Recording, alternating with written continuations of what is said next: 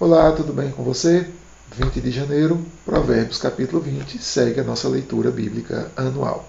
Faço três destaques nesse capítulo. O verso 9: Quem pode dizer, purifiquei o meu coração, estou limpo do meu pecado? O que Salomão está perguntando e faz de maneira provocativa é que não há ninguém que tenha mérito, poderes, capacidade de purificar o seu próprio coração.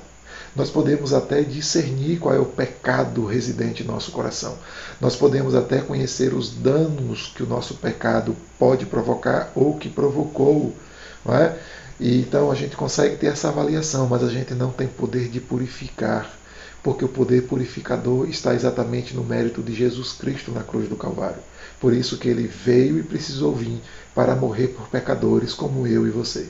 Então nós não temos nenhuma condição de nos purificar dos nossos pecados, mas nós temos toda a condição de confessar os nossos pecados e ser purificado pelo sangue de Cristo.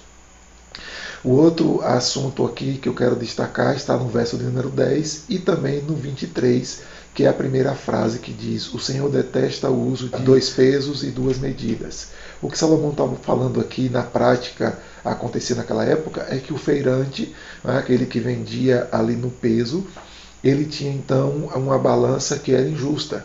Então, quando vinha o fiscal, quando vinha aquele que fiscalizava e observava se ele estava sendo honesto, ele então tirava, não é, aquela artimanha da balança então era fiscalizado e estava ok, recebia ali o selo, não é, de uma balança fiel. Mas quando o fiscal saía, ele então colocava ali a, a sua falcatrua e quando vinha um cliente, ele colocava ali os objetos para pesar e ele sempre saía ganhando ali 100 gramas, né? ou talvez mais aí. Então aqui está condenando exatamente isso. Então na prática significa dizer que você fazer dois, dois usos não é, de medida, de preço, de valores e de tratamento com pessoas dentro do seu negócio, do seu comércio, isso é odiado pelo próprio Deus. Tá? Então trate bem o seu empregado, trate bem o seu patrão e sejam honestos uns com os outros.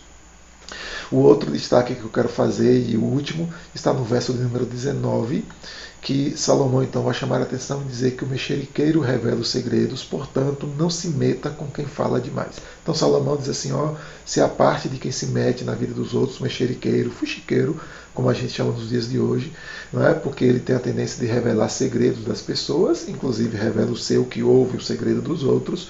Então diz assim, a conclusão que eu chego é não vale a pena se meter com ele, com gente que conversa muito. Então vaza, cai fora, tá bom?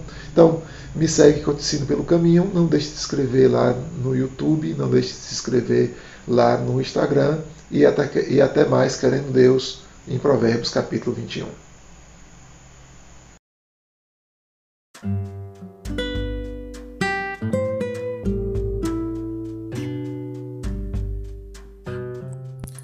Roberto Sóstenes, pastor na Igreja Batista de Barra, no oeste da Bahia.